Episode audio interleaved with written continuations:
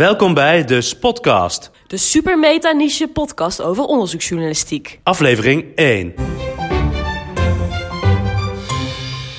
Welkom, welkom. En wat goed dat je luistert naar de allereerste meta-niche podcast over onderzoeksjournalistiek van eh, ons collectief, Spot on Stories. Welkom bij de,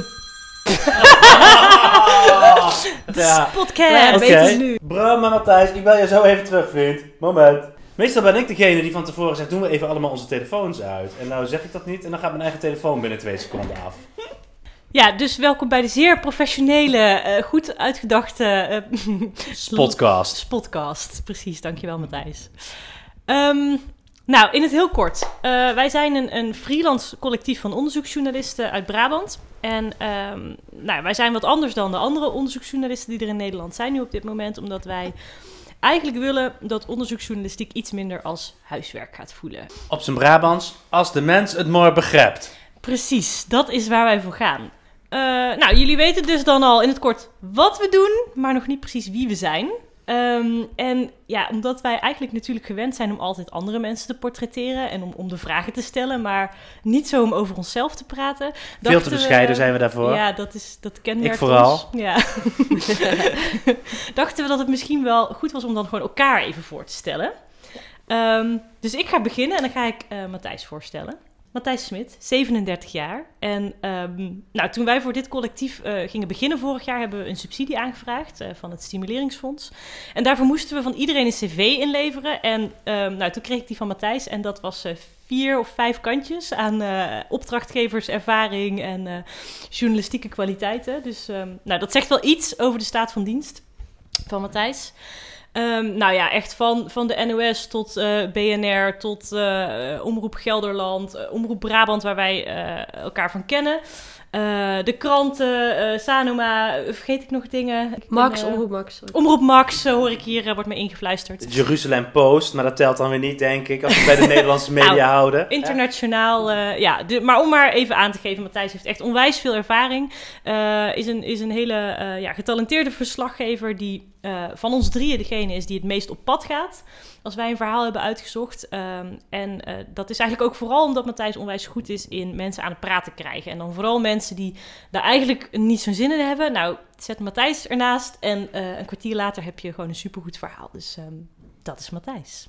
Kijk, en dan eh, eh, zijn er twee redenen waarom ik altijd zo vaak goed terugkom met een goed verhaal. En dat is omdat eh, jullie tweeën dan vaak het voorwerk gedaan hebben, waardoor het eigenlijk relatief makkelijk binnen is, tikken is voor mij. Bijken, je bent dan wel tien jaar jonger dan ik, maar qua ervaring doe je er niet voor onder en qua intelligentie al helemaal niet. Echte researcher, diepe graver en als je tegen een muur aanloopt, dan ga je er of doorheen of eromheen, maar je neemt niet genoegen met nee of met een ik snap het niet of ik weet het niet. En dat is eigenlijk eh, heel kort gezegd bijken, maar eigenlijk eh, misschien wel het belangrijkste wat je van een onderzoeksjournalist eh, moet hebben. dat je gewoon niet opgeeft en doorgaat. En dat klinkt heel simpel, maar ik ken weinig anderen die die kwaliteit ook bezitten. In elk geval niet in de mate zoals jij die hebt. Nou, Matthijs, wat heerlijk. Goed deze introducties. Moeten we vaker doen. Gewoon elkaar even... Ja, Gewoon wekelijks. Ja, gewoon wekelijks even herinneren wie we ook alweer zijn. Nou, Jolien van der Rient zit naast mij. Ehm, eh, is, is ook inhoudelijk een eh, journalistiek beest, noem ik haar altijd. Maar eh, naast dat ze inhoudelijk een supersterke researcher is, is ze ook onze, eh, onze tech, technologie-innovatievrouw. Ehm, dat wil zeggen dat ze zich bezighoudt eigenlijk met dingen waarvan andere journalisten zeggen... nou, weet je, eh, nog even niet, eh, over een jaar of twee, drie... als we zien, weten hoe dat werkt, gaan we daar eens naar kijken. En Jolien is, eh, is dat altijd voor. Heeft een start-up ook met, voor innovatieve journalistiek online. Newschain. En kijkt ook bij ons heel erg naar gave nieuwe vormen die we kunnen gebruiken om meer impact te maken. Nou, tot zover de introductieronde. Laten we dan vooral maar snel beginnen met eh, waar we hiervoor zitten. Ja, waar zitten we hier voor? Waar zitten we hiervoor? Nee, ja, eh, wij, eh, eh, wat wij eigenlijk in de basis doen en willen doen, is kijkjes leveren in gesloten werelden. En die gesloten werelden, dat zijn wij zelf eigenlijk ook. Want vrienden, familie van ons vragen altijd van, ja, wat spoken jullie nou eigenlijk allemaal uit? Dus wij dachten, als we nou eens beginnen met een kijkje in onze eigen wereld te geven, hoe pakken we dat nou aan? Een interessant onderwerp, een interessante wereld, interessante mensen. En daar dan dingen boven tafel over gaan krijgen. Mensen te spreken krijgen, belangrijke feiten ergens vandaan toveren. En dat ook nog eens op een mooie, begrijpelijke manier gaan presenteren. Ja, nou laten we eens even uit gaan leggen hoe dat we dat nou precies aanpakken. We moeten natuurlijk laten zien wat we, wat we allemaal doen. Maar ik vind ook dat, uh, dat we best wel mogen laten zien wat er allemaal misgaat. Omdat je soms maanden met iets bezig bent. En, um, en daarna komt er dan een superleuk mooi product waar je heel trots op bent. Maar er zijn ook uren van frustratie aan vooraf gegaan. En ik denk dat het goed is om dat ook te benoemen, omdat allicht andere journalisten en mensen in de media tegen dezelfde muren aanlopen. En uh, dat het ook wel eens fijn is om te horen dat soms niet alles van zijn laaie dakje gaat. Dus dat doen we ook. Ja, en om daar dan nog een laatste ding aan toe te voegen, uh, behalve het kijkje achter de schermen van wat wel goed ging en ook vooral wat niet goed ging, uh, zetten wij dus ook heel erg in op die nieuwe vormen en nieuwe manieren om een verhaal te vertellen. En uh, daar experimenteren we ook onwijs veel mee. Dus daar gaat ook veel mis. Maar dat is ook juist, denk ik, goed omdat we daarvan leren wat wel en niet werkt. En dat lijkt ons ook heel leuk om eigenlijk te delen met jullie. Wat, ja. uh, hoe we dat doen en hoe we dat aanpakken. Dus om dan maar meteen af te trappen, uh, leek het ons leuk om even onze eerste grote productie te bespreken met jullie. En dat was een verhaal um, over de woonwagenkampen in Brabant. En dat begon met een idee van Matthijs. Weet je wat is? Ik, zeg net al even, we houden van uh, gesloten werelden uh, openmaken voor de mensen die kijken, lezen, luisteren, et cetera. Nou, als er één wereld is waar we wel allemaal iets van vinden, iets van denken en zouden willen spieken, maar er eigenlijk nooit zomaar komen, als gewone uh, Brabanders zeg maar, dan is het woonwagenkamp. In bijna elk dorp en zeker in elke stad zitten één of meer woonwagenkampen. Iedereen heeft er een mening over, er gaan allerlei mooie en spannende verhalen over de ronde. Um, maar daar nou echt komen, of daar nou echt een eerlijk beeld van hebben van wie zijn die mensen die daar wonen, hoe gaat het nou precies weg, dat hebben we allemaal niet. Dus ik vind het sowieso zelf een heel fascinerende wereld. En ik had zo'n vermoeden stiekem, en dat blijkt dan achteraf ook wel te kloppen voor één keer, dat andere mensen dat ook fascinerend vinden. En nou blijkt dat in de afgelopen paar jaar er niet zo heel toevallig, maar wel in korte tijd, zowel het College van de Rechten van de Mens, minister uh, Olongren en de Nationale Ombudsman iets hebben geroepen over woonwagenkampen. En dat kwam allemaal op hetzelfde neer. Wonen in een woonwagen op een woonwagenkamp is een mensenrecht. En dus moeten gemeenten zorgen dat mensen die dat willen, dat ook kunnen doen. Nou, na, jaren van, uh, na jaren van uitsterfbeleid, dat maakt het zo bijzonder. Omdat er echt al 20, 30 jaar lang, toch, ik kijk jou aan, um, uh, uitsterfbeleid gevoerd is. Wat wil zeggen dat elke keer als er een uh, weggaat, er geen nieuwe voor in de plaats mag komen. En dat die kampjes dan uiteindelijk op de lange ten duur er niet meer zouden zijn. En dat was ineens, dat werd nu ineens anders. Ja, en dat klinkt heel simpel, maar dat betekent dus dat er eigenlijk een enorme kentering uh, uh, uh, aan de gang zou moeten komen op het gebied van woonwagens in een provincie die bekend staat om al zijn woonwagens. Hè? Want Brabant is al een eeuw of meer gewoon de woonwagenprovincie bij uitstek. Hè? Er wonen hier meer woonwagenbewoners dan in welke provincie dan ook. Er zijn hier meer kampen dan in welke provincie dan ook. Maar niemand die vervolgens na die uitspraken van de minister en het college en de ombudsman in kaart heeft gebracht wat er nou precies gaat veranderen. Nou dachten wij, dat moeten wij dan maar eens gaan doen. Dat klinkt dan vrij simpel van oké, nou laten we dan eens gaan uitzoeken hoeveel mensen er op de wachtlijst staan. Maar er is no such thing als een wachtlijst voor uh, mensen die op een woonwagenkamp willen wonen in Brabant. Was maar waar. En er is ook niet een vereniging van woonwagenbewoners die een precies overzicht heeft van iedereen. En die een bestand heeft van mailadressen, telefoonnummers, adressen en alle gegevens van woonwagenbewoners. Hè? Het is uh, een groep die is heel divers en er zijn wel woordvoerders en uh, lokale leiders, maar... Er is eigenlijk totaal geen overzicht nergens bij niemand in heel Nederland van alle woonwagenkampen en hun bewoners. Dus dat maakt het al een heel onoverzichtelijk wereldje. Maar toch hebben we het geprobeerd. En um, nou, we hebben eigenlijk twee aanvliegroutes gekozen. Enerzijds via de gemeente, want die moeten ervoor zorgen dat die mensen uiteindelijk een plekje krijgen. Dus zouden ook moeten inventariseren ja, wie dat dan willen. Um, maar ja, nou, de, dan heb je misschien nog niet alles. Want uh, uiteindelijk is het ook belangrijk om dan te gaan vragen aan de mensen die dat daadwerkelijk willen. En uh, nou, dat eigenlijk was allebei was nog niet zo makkelijk om erachter te komen. Uh, nou ja, want we hebben die enquête verstuurd ja. naar de gemeente. Dat heb jij onder andere gedaan, Bijke. Ja, nou ja, dat was dus sowieso nodig. Gewoon bij alle gemeenten de vraag neerleggen. Hoeveel kampen zijn er al? Hoeveel mensen wonen daar? Um, hoeveel plekken moeten erbij komen? Want wie wil allemaal... Wil, wil daar allemaal naartoe? Dus die vraag hebben we bij alle gemeenten neergelegd. En dan denk je, nou, dan krijg je op een gegeven moment antwoord en dan weet je dat. Dat is ook niet zo, want die antwoorden krijg je vaak pas na heel lang en na heel vaak bellen. Um, dus dat was veel gedoe, maar uiteindelijk is dat, uh, is dat gelukt. Ook omdat we vervolgens in uh, meerdere gemeenten alle woningbouwverenigingen die actief zijn in die gemeente ook nog eens uh, drie keer hebben moeten bellen en allerlei andere ja, instanties dat duurde eromheen. in ieder geval aanzienlijk langer dan gepland. Ja, ja van het kastje naar de muur was hier wel, uh, wel aan de orde van de dag. ja. Maar uiteindelijk zijn we ook door die muur heen gekomen. Ja. Ja, dus daar hadden we beeld van. Maar dan, ehm, dan heb je nog, nog eigenlijk met nog geen één woonwagenbewoner gesproken als je die enquête uitzet. En ehm, nou, gelukkig uh, had Matthijs nog wat connecties uit een, uit een ver verleden. Ja, ik, ik heb wel eens toevallig eerder ook reportages gemaakt waar dan woonwagenbewoners uh, uh, in op mochten draven. En de leukste mensen daarvan hadden we natuurlijk als eerste maar eens even gebeld van gewoon mogen ze een bakje koffie komen doen. En daar zijn we even gaan praten. En eigenlijk bleek bij al die mensen, zowel die eerste als al die woonwagenbewoners die we daarna hebben gesproken, dat er één uh, gevoel uh, heel sterk uh, aan de oppervlakte was. Niet door die ontwikkelingen van de laatste jaren, maar eigenlijk door de ontwikkelingen van die tientallen jaren daarvoor. En dat is, wij voelen ons gediscrimineerd, wij voelen ons weggezet als een soort minderwaardige mensen. En, en nu wordt er dan eindelijk gezegd, het is een mensenrecht om zo te leven. Ja, natuurlijk is dat een mensenrecht, zeggen ze. Dat is onze cultuur, al eeuwenlang.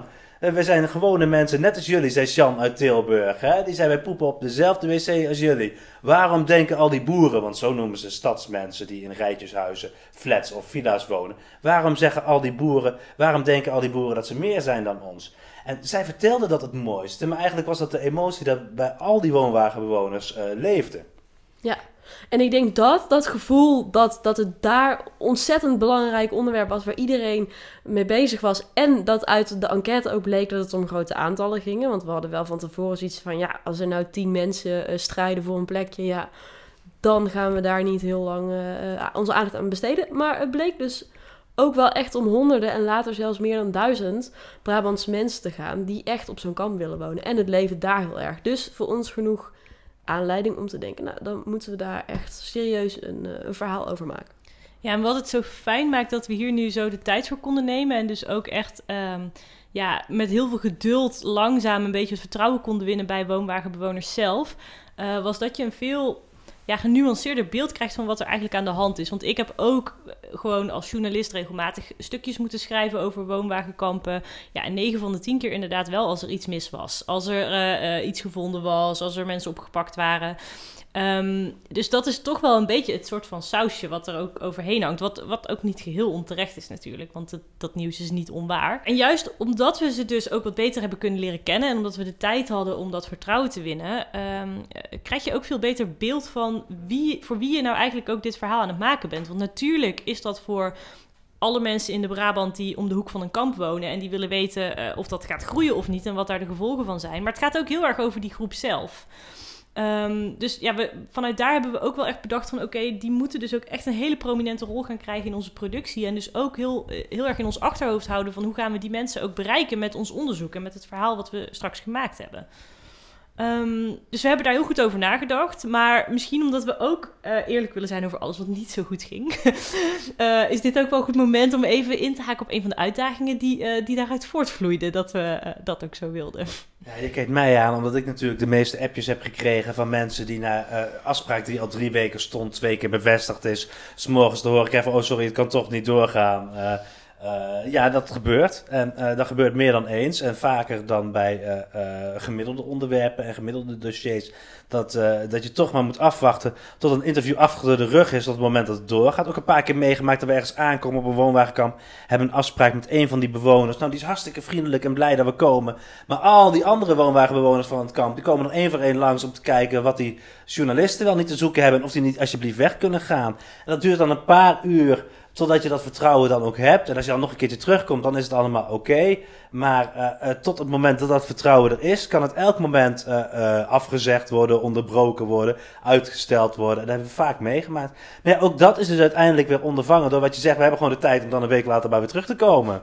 En om nogmaals een appje te sturen of om nogmaals uit te leggen wat we wel of niet van plan zijn. En dat ondervangt het eigenlijk uiteindelijk, als je die lange adem maar hebt, allemaal.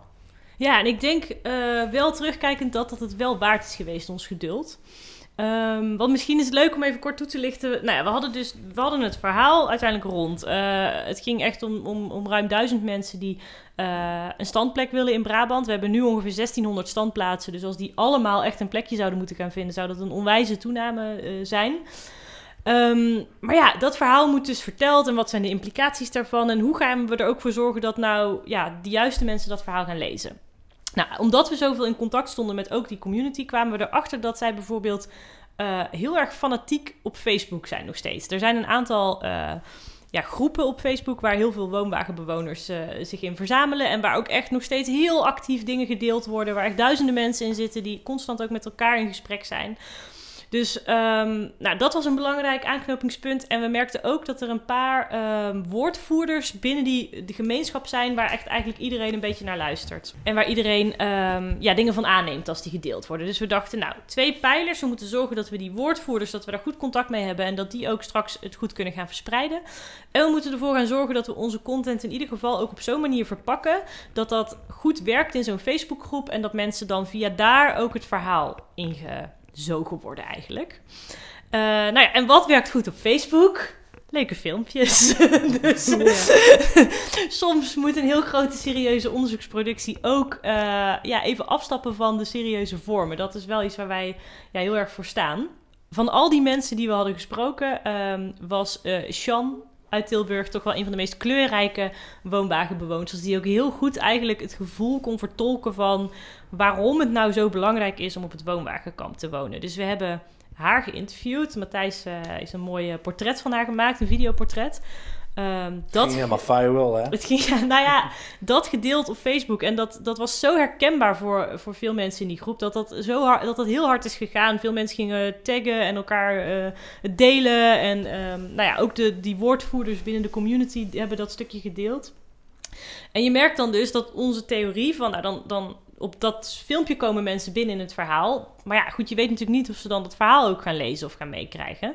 Uh, dus daar hebben we ook een beetje over na zitten denken. Van hoe kun je nou zo'n, die dataset van die gemeente, dat zijn echt zoveel informatie, dat zijn zoveel cijfers. Hoe kun je dat nou op zo'n manier presenteren dat mensen daar wat aan hebben? Uh, daar hebben we een interactieve kaart van gemaakt. Dat kan uh, onder andere met de tools van Local Focus. En we hebben die zo ingesteld dat je dan kunt klikken op je eigen gemeente, of misschien die van je moeder of je opa. Uh, en dan kun je meteen zien van hoeveel standplaatsen zijn hier, hoeveel mensen staan op de wachtlijst, wat gaat er hier de komende twee jaar al veranderen. Uh, en we hebben natuurlijk uitgelegd wat we allemaal hebben uh, uitgezocht en hoe, dat werkt met dat beleidskader. Um, en dat is ook best wel een taai verhaal. En daar hebben we dan ook weer een nieuwe vorm voor gevonden waar Bijke alles van weet. Ja, dat klopt. Daar hebben we een, een animatie van gemaakt. Um, eigenlijk omdat we er vaker tegenaan liepen dat je soms best wel droge informatie, zoals de geschiedenis van de wetgeving of uh, in de zorg hoe uh, bepaalde systemen werken of zo. Het is gewoon saai om, saai om uitschrijven en om te vertellen. En mensen moeten daar echt even doorheen lezen. Maar het is wel belangrijke context. Dus dachten we, is het misschien slim om daar een animatie van te maken. Dus daar zijn we ons in gaan verdiepen. En um, hebben we onszelf geleerd om die animaties te maken. En dat gaat eigenlijk hartstikke goed. Dus hebben we dat stukje van die wetgeving in een filmpje van maximale minuut met uh, ja, wat vlotte animaties hebben we dat samengevat. En dat kijkt gewoon lekker weg. En zo krijgen mensen toch die context mee. Zonder dat ze meteen uh, hun aandacht verliezen bij het uh, verhaal. En wat ik eigenlijk hartstikke mooi hiervan vind. Hè, we kwamen bij de Brabantse kranten, BN De Stem, Brabants Dagblad en Eindhoven's Dagblad binnen in eerste instantie. Met dit verhaal een heel pakket aan creatieve, innovatieve dingen online. En ze zeiden nou alles prima, maak maar wat je wil. Als ze maar een mooie bijlage en voorpagina krijgen in de krant. Nou, we hebben prachtige bijlagen en voorpagina's gemaakt voor de krant. Maar we hebben daarnaast dus ook die Insta-stories gemaakt, die animatie die je nu benoemt. En achteraf zeiden ze bij de kranten... Och, eigenlijk is dat toch wel heel erg leuk. Misschien moeten we zelf ook eens een keer iets gaan doen met Insta-stories. En die animaties, ja, die moeten we eigenlijk bovenaan dat bericht zetten. Want dan kan iedereen dat zien. Ik vond het zelf eigenlijk ook wel handig. Dus dat vond ik zelf eigenlijk wel verrassend. Dat die mensen die in eerste instantie zeiden van ja, doe er maar bij als je het leuk vindt. Achteraf er eigenlijk heel blij mee waren. Maar dat kwam ook omdat jij Jolien uh, precies hebt kunnen meten wat het nou eigenlijk deed, al die vormen online. En dat ze eigenlijk die cijfers wel indrukwekkend vonden, toch? Of uh, hoe zit dat precies? Ja, zeker. Nou ja, dat is het voordeel van al die vormen. Uh, en het is ook overigens broodnodig, want het is heel leuk om allemaal hippe dingetjes te bedenken. Uh, maar ja, als uiteindelijk niemand die gaat bekijken of mensen snappen niet wat ze ermee moeten, ja, dan is het verspilde moeite. Ehm, dus we hebben dat achteraf heel uitgebreid geanalyseerd. Eh, wat ik al zei, we hebben dus echt heel goed die Facebookgroepen in de gaten gehouden waar die, die community echt zit. Om te zien hoe hebben we die specifieke groep bereikt. Maar tegelijkertijd kunnen we natuurlijk ook kijken naar de analyse van de websites van die drie kranten zelf. Uh, en dat is hartstikke interessant, want onze theorie dat mensen dus binnenkomen op zo'n leuk filmpje, ja, dat, en dat ze dan hopelijk ook iets meer van het onderzoek meekrijgen, um, dat is leuk bedacht. Maar ja, klopt dat dan ook? Nou, gelukkig in dit geval werkte dat goed. Um, de leestijd van de artikelen waar die mensen dus op binnenkwamen was boven gemiddeld. Dus uh, dat wil zeggen dat ze er ook daadwerkelijk uh, wat van meekrijgen. En ook wel fijn dat mensen ook eens de tweede helft van onze mooie verhalen lezen, hè? Precies. Uh, en bijvoorbeeld die interactieve kaart die er dan in zat. Nou, we konden zien dat daar heel erg vaak op was geklikt. Um, we hebben inderdaad ook Insta-stories gemaakt, uh, waar Matthijs net al kort iets over zei. Uh, dat deden ze bij de kranten al wel om gewoon de artikelen te promoten die ze maken. Dus dan krijg je een plaatje en dan moet je swipe up doen om naar dat artikel te gaan. Maar echt het verhaal vertellen in Instagram-stories deden ze nog niet. Dat hebben wij wel geprobeerd en uh, dat was eigenlijk ook een heel leuk experiment. Want achteraf bleek dat van al hun volgers uh, eh, 70% die hele serie van stories over de woonwagenkampen heeft uitgekeken. nou, dat is dus een behoorlijk uh, goede score. Ik weet toevallig dat ze bij Vogue, is een beetje een zijstraatje, daar experimenteren ze hier ook heel veel mee. En daar zijn ze tevreden als een serie door 70% wordt uitgekeken. Nou, en dit was onze eerste poging, dus dat, dat gaat best goed. Ja, kijk, en dat, dat is mooi, want ook iets waar we wel tegenaan lopen, wat gewoon lastig is. Dus we willen graag die innovatieve nieuwe dingen doen. Maar um, het, wil niet per se zeggen dat een medium daar de waarde ook direct van ziet. Want je kunt wel zeggen, dit gaat allerlei nieuwe mensen opleveren en um, het trekt andere mensen het verhaal in. Maar dat moet je wel kunnen aantonen. Dus ja, die eerste onderhandelingen hadden we niet echt een hele sterke positie. Um, maar nu kun je aan de hand van die cijfers wel laten zien dat iets gewerkt heeft. En um, kun je bij een volgend verhaal ook makkelijker aantonen dat iets waarde heeft en dat we het dus moeten maken en dat het ook zin heeft om daarvoor te betalen als medium. En heel even in alle eerlijkheid, Bijke, jij kondigde ook aan dat wij niet alleen gingen vertellen uh, wat we allemaal goed hadden gedaan en wat er allemaal gelukt was, maar ook uh, wat tegenvallen was. Laten we dan in alle eerlijkheid ook nog eventjes de dingen gaan benoemen die uh, lastig zijn geweest. Want los van dat woonwagenbewoners niet altijd al hun afspraken zijn nagekomen, gold het nog voor een hele andere groep waarvan we het misschien wat minder hadden verwacht. En dat waren de belangrijkste politici op dit vlak. Want ook minister Ollongren en de burgemeesters van de grote Brabantse steden, die beloofden via hun woordvoerders de hele tijd om te gaan reageren en mee te denken. En och, wat leuk. Ja, kom maar voor een informeel achtergrondgesprek. En dan, maar als puntje bij paaltje kwam, dan haakten ze elke keer af. Ja, omdat het natuurlijk ook een verhaal was dat, uh, waar ze niet zoveel bij te winnen hadden om erop te reageren. Het was, lag allemaal gevoelig. Um, en ik denk dat wij, dat, dat het voor ons wel een les was, dat we gewoon eerder hadden moeten publiceren. Dat we vrij lang op die reacties hebben gewacht en dat we ze niet kregen en dat we daardoor steeds uitstelden. Um, terwijl op het moment dat je publiceert komen die reacties alsnog. Want dan moeten ze reageren op het verhaal. En dat hadden we eigenlijk al wel eerder kunnen doen. Ja, want uiteindelijk eh, voor die follow-up hadden we al die reacties zo hop binnen. Ja. Hoefde maar te bellen. Ja, dat hangt misschien ook wel mooi samen met als we het dan toch hebben over dingen die we niet zo goed hebben aangepakt omdat we er denk ik ook zo, uh, nou ja, licht perfectionistisch in zaten. En per se echt dat alles helemaal perfect rond wilden hebben. Uh, ja, heeft het ook echt zoveel meer tijd gekost dan we hadden begroot. Ook uh, ja, in combinatie met de vergoeding die daar tegenover stond. Um, ja, dat dat compleet uit de hand is gelopen in die zin. ja, er zijn aspergestekers die vijf keer zoveel per uur verdiend hebben, ja. Ja, ja. Pijnlijk. klinkt wel erg treurig, die vergelijking. Maar, maar wel een goed verhaal. Wel een goed verhaal. Ook werken in de onderzoeksjournalistiek. Ja. um, maar goed, daar leren we van. En, ja, uh, zeker. Um, nou ja, uiteindelijk zijn we wel heel blij met hoe het, hoe het geworden is. En, en de impact en het bereik wat het ook heeft gehad. Ja, want qua impact, misschien is dat toch goed om nog even toe, toe te voegen. Um, we wilden impact maken omdat, er een, om, omdat we voelden er is een enorme kloof tussen. We hebben die woonwagenkampbewoners aan de ene kant die heel graag iets willen. En waarvan wij allemaal denken: ja, hoezo? Uh, waarom is dat zo belangrijk? En we denk, veel mensen denken al niet zo goed over jullie. Maar andersom denken ze daar ook natuurlijk van alles over mensen die gewoon in, uh, in een huis wonen.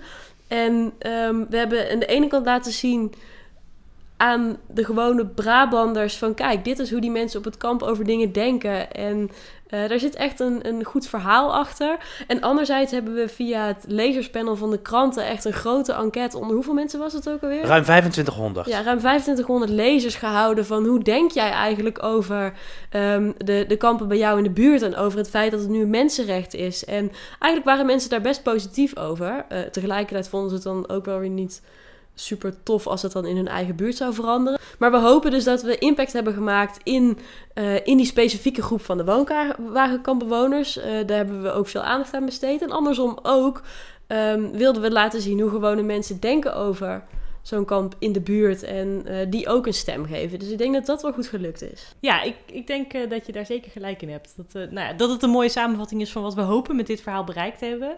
En ik hoop ook dat dit jullie een beetje in, inzicht heeft gegeven in uh, wat we doen en, en, wat daar wel en niet goed in gaat. Het is een eerste poging ook voor ons om dit zo eens op te nemen. Um, ja, ik, ik ben eigenlijk heel benieuwd wat jullie er ook van vinden. Dus mocht je uh, daar ideeën over hebben of um, nou ja, verzoekjes, dingen die je graag wil weten van ons of wat we doen, stuur dan even een mailtje naar spotcast@spotonstories.nl en dat is dan spotcast, spot S-P-O-T en dan cast zoals podcast, maar pot dus met een T. Een kast met een C. En een T op het einde, ja. En een apenstaartje erachter. een apenstaartje erachter. Spotcast.spotonstories.nl Ja, stuur dan een berichtje, want we zijn natuurlijk van plan om dit vaker te doen. We zijn met allerlei andere onderwerpen ook nog bezig, die uh, volgens mij ook super interessant zijn. Dus uh, we gaan volgende keer gewoon weer over een ander verhaal vertellen waar we mee bezig zijn. Maar heb jij vragen of uh, tips voor ons? Nou, dan stuur een berichtje. Alright, tot de volgende keer. Doei. Doei. Doei. Bedankt voor het luisteren naar de allereerste aflevering van de Spotcast. De metaniche podcast voor onderzoeksjournalistiek.